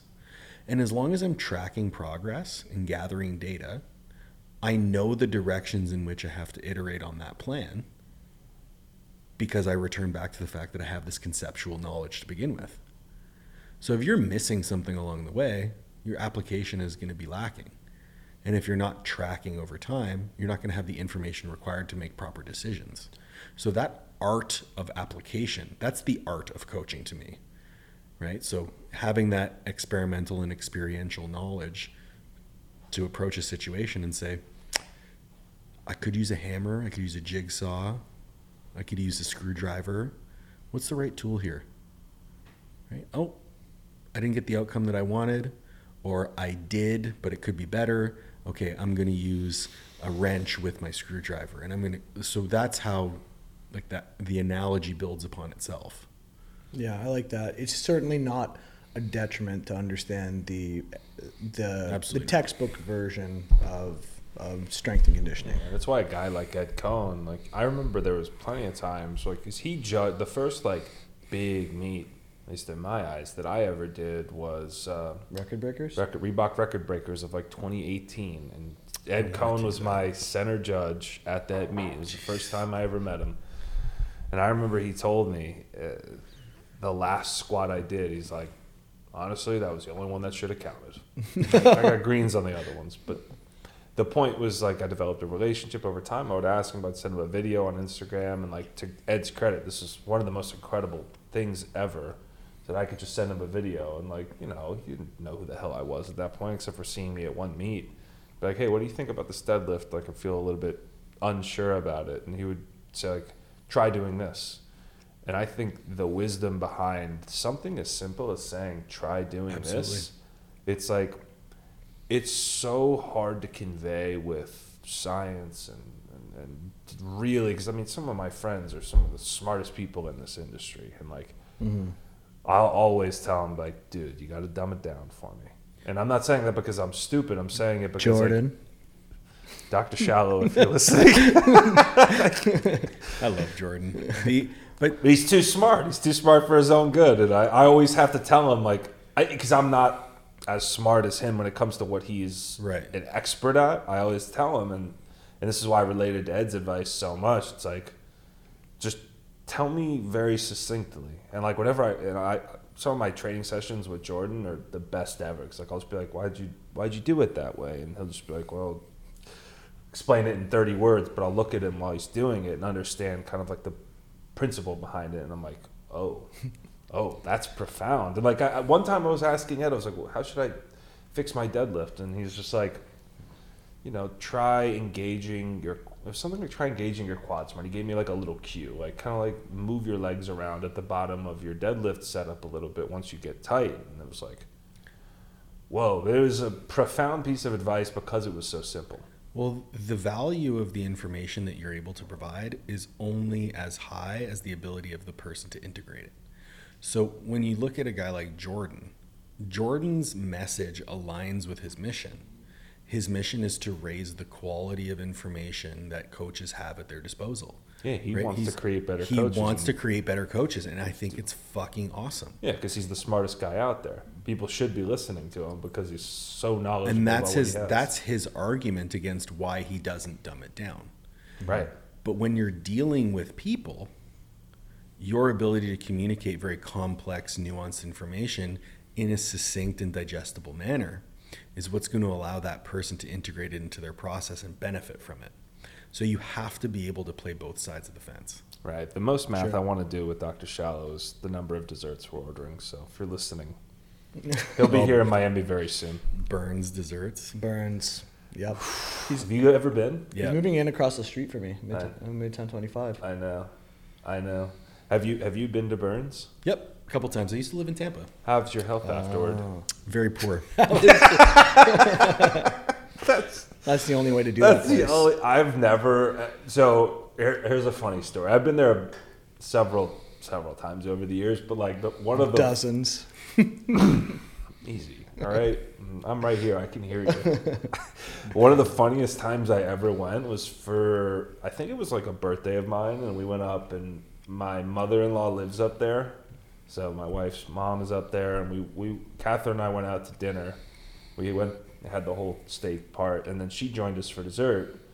And when she sat down, John Jordan, if you're listening, you'll you'll understand. She sat down, and I was like, I I knew what I was gonna do, just to freak her out a little bit. One of everything. I just, I just, I didn't even let the waiter give us the menu. I just said, we just want one of everything. And, uh, and my mother-in-law was just like, oh my goodness, are you serious? There's only three of us. And I was just like, well, yeah, well, what would you have ordered? Listen, if you eat if you eat at Bern's and you can't hear your blood pressure in your ears when you're done, you You didn't did it right. Well, it's probably because you didn't visit the dessert room. Yeah, that's true. It's There's true. a- I'm always completely stuffed by the time I finish the in the main dining area, and then they're like, "Would you like to go to the dessert room?" And I'm like, like, obviously. "Yeah." Yeah, I want to hate myself. I'm gonna myself. take tomorrow. one for the team on this one.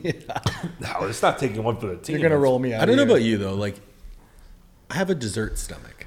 Oh, it's different. Yeah. Like, and and you have to be strategic here, right? Because you want to choose desserts, some that have some substance to them, and then some that will melt and like fit around.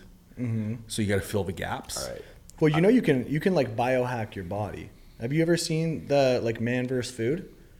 There's one episode where this guy he's eating I'm so invested in this, by the way. Yeah. so he's he's eating an enormous, and this is an expert in his field.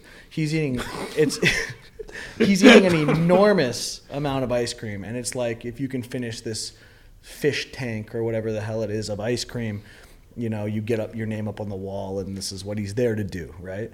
And you can see that partway through his trying to ingest this disgustingly inhuman amount of ice cream, he's he's getting ill. Like he's getting physically unwell. And so what he does is he orders like a, a huge amount of french fries. And he starts eating the french fries and the salty contrast to the sweet dessert that he's having allows him finish like he immediately starts looking better as he's eating the french fries and he gets like this second wind and he powers through Get the out. entire thing of the ice All cream. right. So wait, what's the what's the takeaway from that? That if you're eating, well, he was talking about his dessert stomach. And no, what I'm no. But like, is, what do the French fries have to do with his ability to continue? Is it just the I sodium? think it's a palatability thing, right? yeah, Like just salty and sweet, and they compl- like you know. the, it- f- the first time I was ever introduced to that was. You ever hear that story that um, um, J.M. Blakley tells about his bulking diet, where you No. you go to McDonald's for breakfast and you order one of every breakfast sandwich. You put a hash brown and mayonnaise on each one, and then for for lunch you go to an all you can eat buffet and eat till you pu- eat, eat guy, till you can't is puke anymore. alive? Yep, he is. and then and then for dinner you order an extra large pizza and douse it in olive oil. But the caveat to all of this is that every hour on the hour you have to eat an Aero bar. A what? An Aero bar. Is that Canadian? Maybe. Uh, maybe it's like Can a you feel the bubbles melt? Have you ever seen that commercial? It's it's basically Oh, it a must milk. It's a milk chocolate bar that has like it has like bubbles in it. So How is it's this like the very caveat? You're telling me he's eating a chocolate Just bar wait. every hour? Just wait. He eats. It's to keep your insulin levels high. Because you want insulin for the storage hormone, right? So, but What? the He- reason they choose think there's Aero more efficient bars ways to do that. is because you don't have to chew them. they just, they melt. So even if you're really full, you can still ingest it because it just melts. You just stick it in there, and Yeah. it just slowly falls down You're your telling me that this man's secret in between the all you can eat oh. buffet, the McDonald's breakfast sandwiches with hash browns and mayo, and the extra large pizza with olive oil was pelicaning chocolate. Yep, There's more efficient ways to get some insulin. without question, like taking insulin. Thank you for reading my mind. yeah. That does not seem efficient, and it also seems like Very very unhealthy. unhealthy. Well, but it's technically natty, right? Like you're not taking a thing; you're just eating a. Is this guy a bodybuilder? No, he's a power lifter, or was a power lifter. Was he natural? I think that goes without question. He was not. oh, so it might maybe then he should have done. Why would else. he do know. this? I'm no doctor. Listen, I'm just the messenger.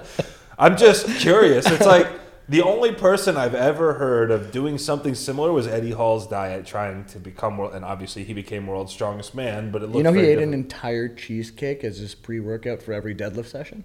He told us that. Oh shit! Really? Yep. That sounds like a recipe for a real bad time. Yeah, I feel like I would puke. Well, I don't know if he puked or not, but he did definitely lift the most ever at one point. Yeah, that's. I, I don't know if you could directly attribute that to the cheesecake, although, I mean, it's I've also- heard some people do link correlation and causation. So you're telling me I could pull 500 kilos if I pre-workout Pelican to cheesecake? That's literally all. I it think takes. the only I think the only way to prove it is to do it. All right, boys, I'm Let's give it a shot. Hey, we, we know a good cheesecake place, Fireman Derek's. Oh You know- my god, I had that after showdown. It's it's so good that it's me- just like if you if you're hearing this and you come to Miami, just don't even go because it's so good. You're just You, wa- all right, can I, all right. Let me ask you guys something. I'm gonna go around the You table. never I'm gonna finish last because I'm gonna be embarrassed by my answer. But I want to What a tell everyone- gentleman.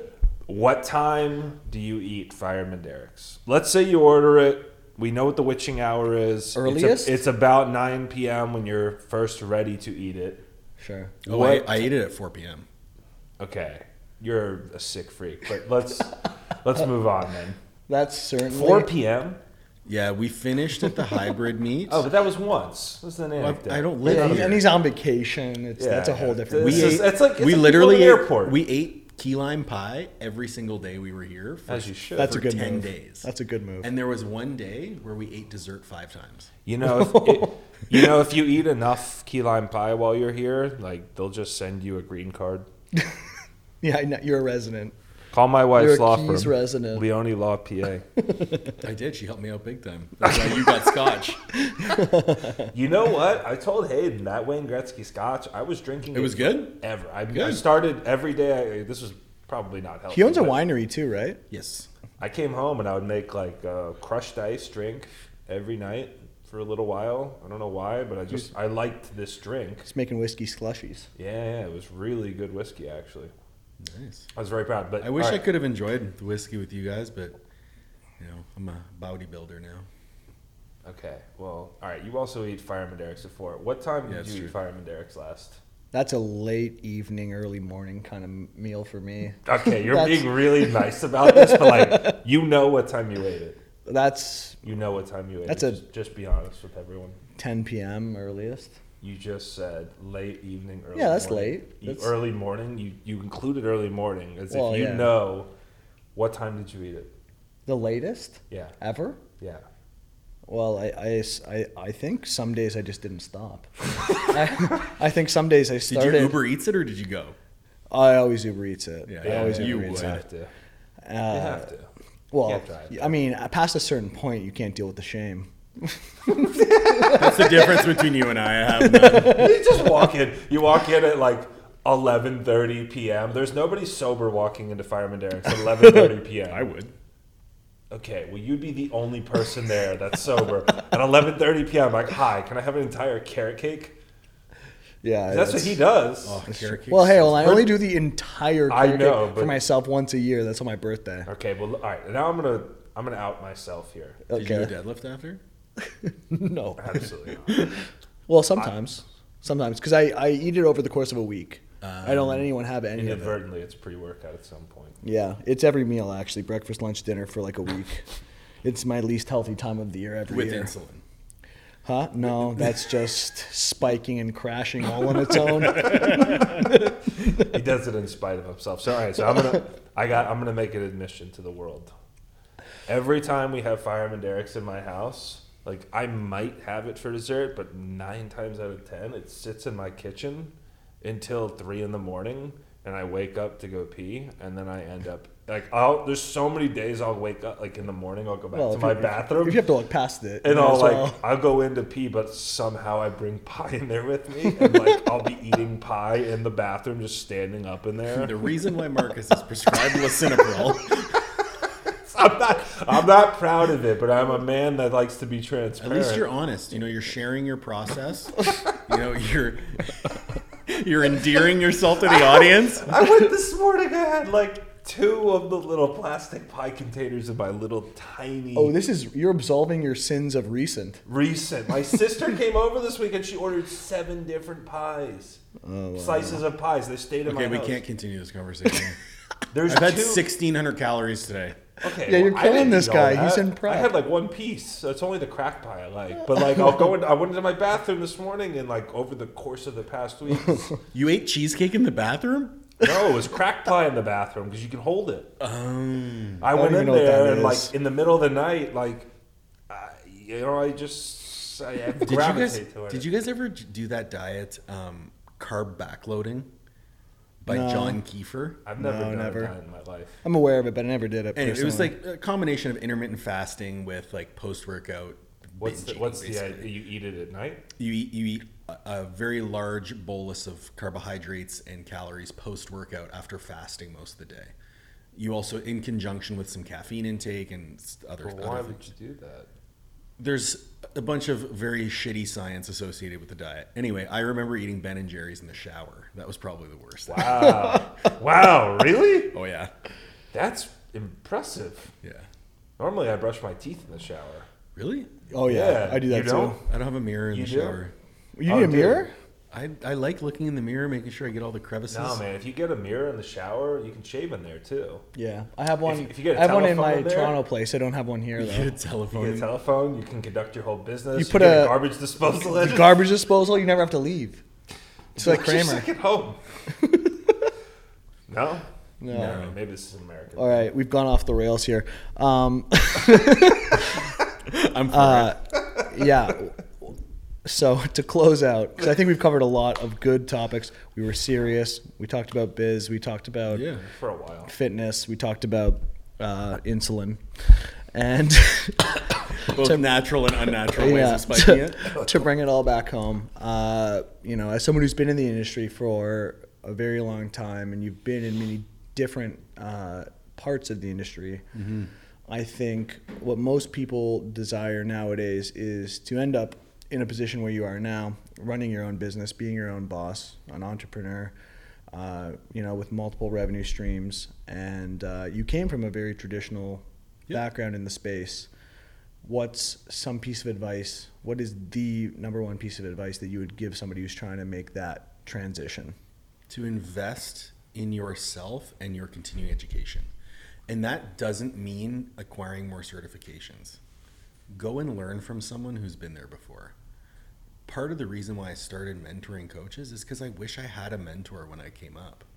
Right? You talk about we talk about ROI all the time. So mm-hmm. return on investment. So when I'm posting on social media, you know, Marcus doesn't use his social media anymore because he wasn't making any money off of it. His mm-hmm. business doesn't matter on social media. I cer- I tend to make money off the leads that I generate through social media, so I have an ROI there.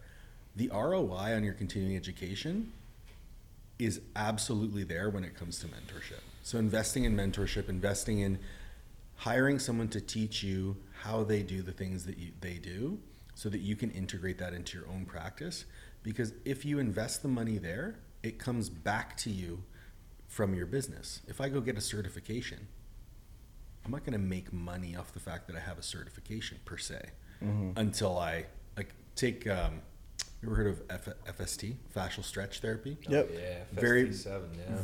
No, no, That- that, that's that's Hany Well, Rambod's. Yeah. Well, they didn't they apply that. Like the thought process toward that training program at some point, or was Maybe. it just named similar? I think it was just named similar, but Okay. so FST is a certification that you know you mm-hmm. can stretch people. yeah The certification costs upwards of three thousand dollars.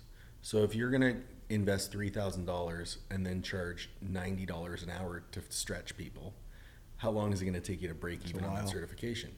Well, if you spend fifteen hundred bucks a month on a mentor to, t- to speak with you every week and game plan, and you go out and get fifteen new clients that first two three months, you've already paid for that mentorship and then some because you're gonna keep those clients long term. So investing in continuing education where there's a direct ROI is my number one piece of advice.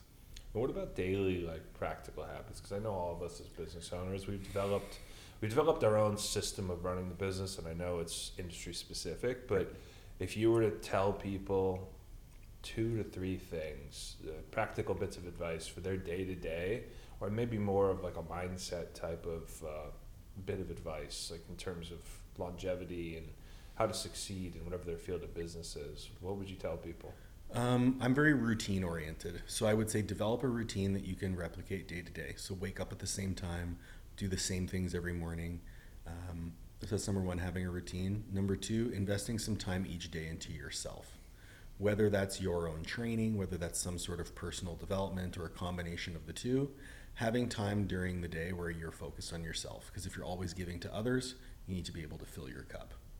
And then number three, is sharing the information that you have. So investing time into developing some sort of means to communicate to people the things that you're doing, the things that you're offering, because a lot of the time we spend so much time working in the business and providing the service that we forget to work on the business and actually tell people what we're doing. So as long as you're doing those three things every day, you're going to be improving upon yourself, you're going to be practicing what you preach, and you're going to be telling people about all the great things that you're doing. That's amazing. Very practical too. I find that practicality is the easiest way to relate to people in terms 100%. of progressing yourself day to day. Uh, Being tangential and esoteric is it's, it's great and it's fine for academic discussions and highbrow podcasts, but I don't find that that's the easiest way to help people achieve some modicum of success. Absolutely. it- I think the incremental steps day to day, the hey, why don't you just take this afternoon off and go on a walk with your your wife or your dogs, or Mhm. you know, hey, you don't feel good, well, you don't have to go to the gym today Yep. because your life is not depending upon it. And I think finding ways to relate to people in that sense, and just I love talking to people about that stuff because like Mm-hmm. you know, they look at somebody who's as strong as any of us in this room. They want to know, you know, what are some of the things you did. And it's like it's not like we're superhumans. It's like Yep. There's a combination of, of smart training and genetics, which is a, a big thing, and also a lot of time involved. And during that time, you gather knowledge. And whether you have a mentor that you pay for, or you just go to people for advice, Yeah. find that grains of practicality, little bits of, of easy to digest and use information that people can put into action, or it's not some big thing. It's like, I always find that for me, I'll, I have a, a matrix of a to do list, Mhm. which is planning and scheduling and processing. And, uh, you know, like I didn't come up with that thing, my business partner did, you know, because he's nuts and I love him for it. But like, I apply that thing and it's very, very effective for my day to day because now I could say, like, let's just do those three things today when it comes to reaching out to new clients Yep. or call three people, be thankful today. Yep. And I could check those things off and it's it's as simple as it gets. But like for you guys on Instagram, right? Like if you have three people that uh, are DMing you, it's like, well, pitch them on your services. You literally have nothing to lose. Absolutely. And anybody who's getting into the game, so to speak, of entrepreneurship or business building or or coaching, like it is as simple as asking. Like, you know how many clients we have in our business that are just from just cold emails? Because you're just like, you know what, I'm, I'm going to enroll that person in an email sequence in our CRM.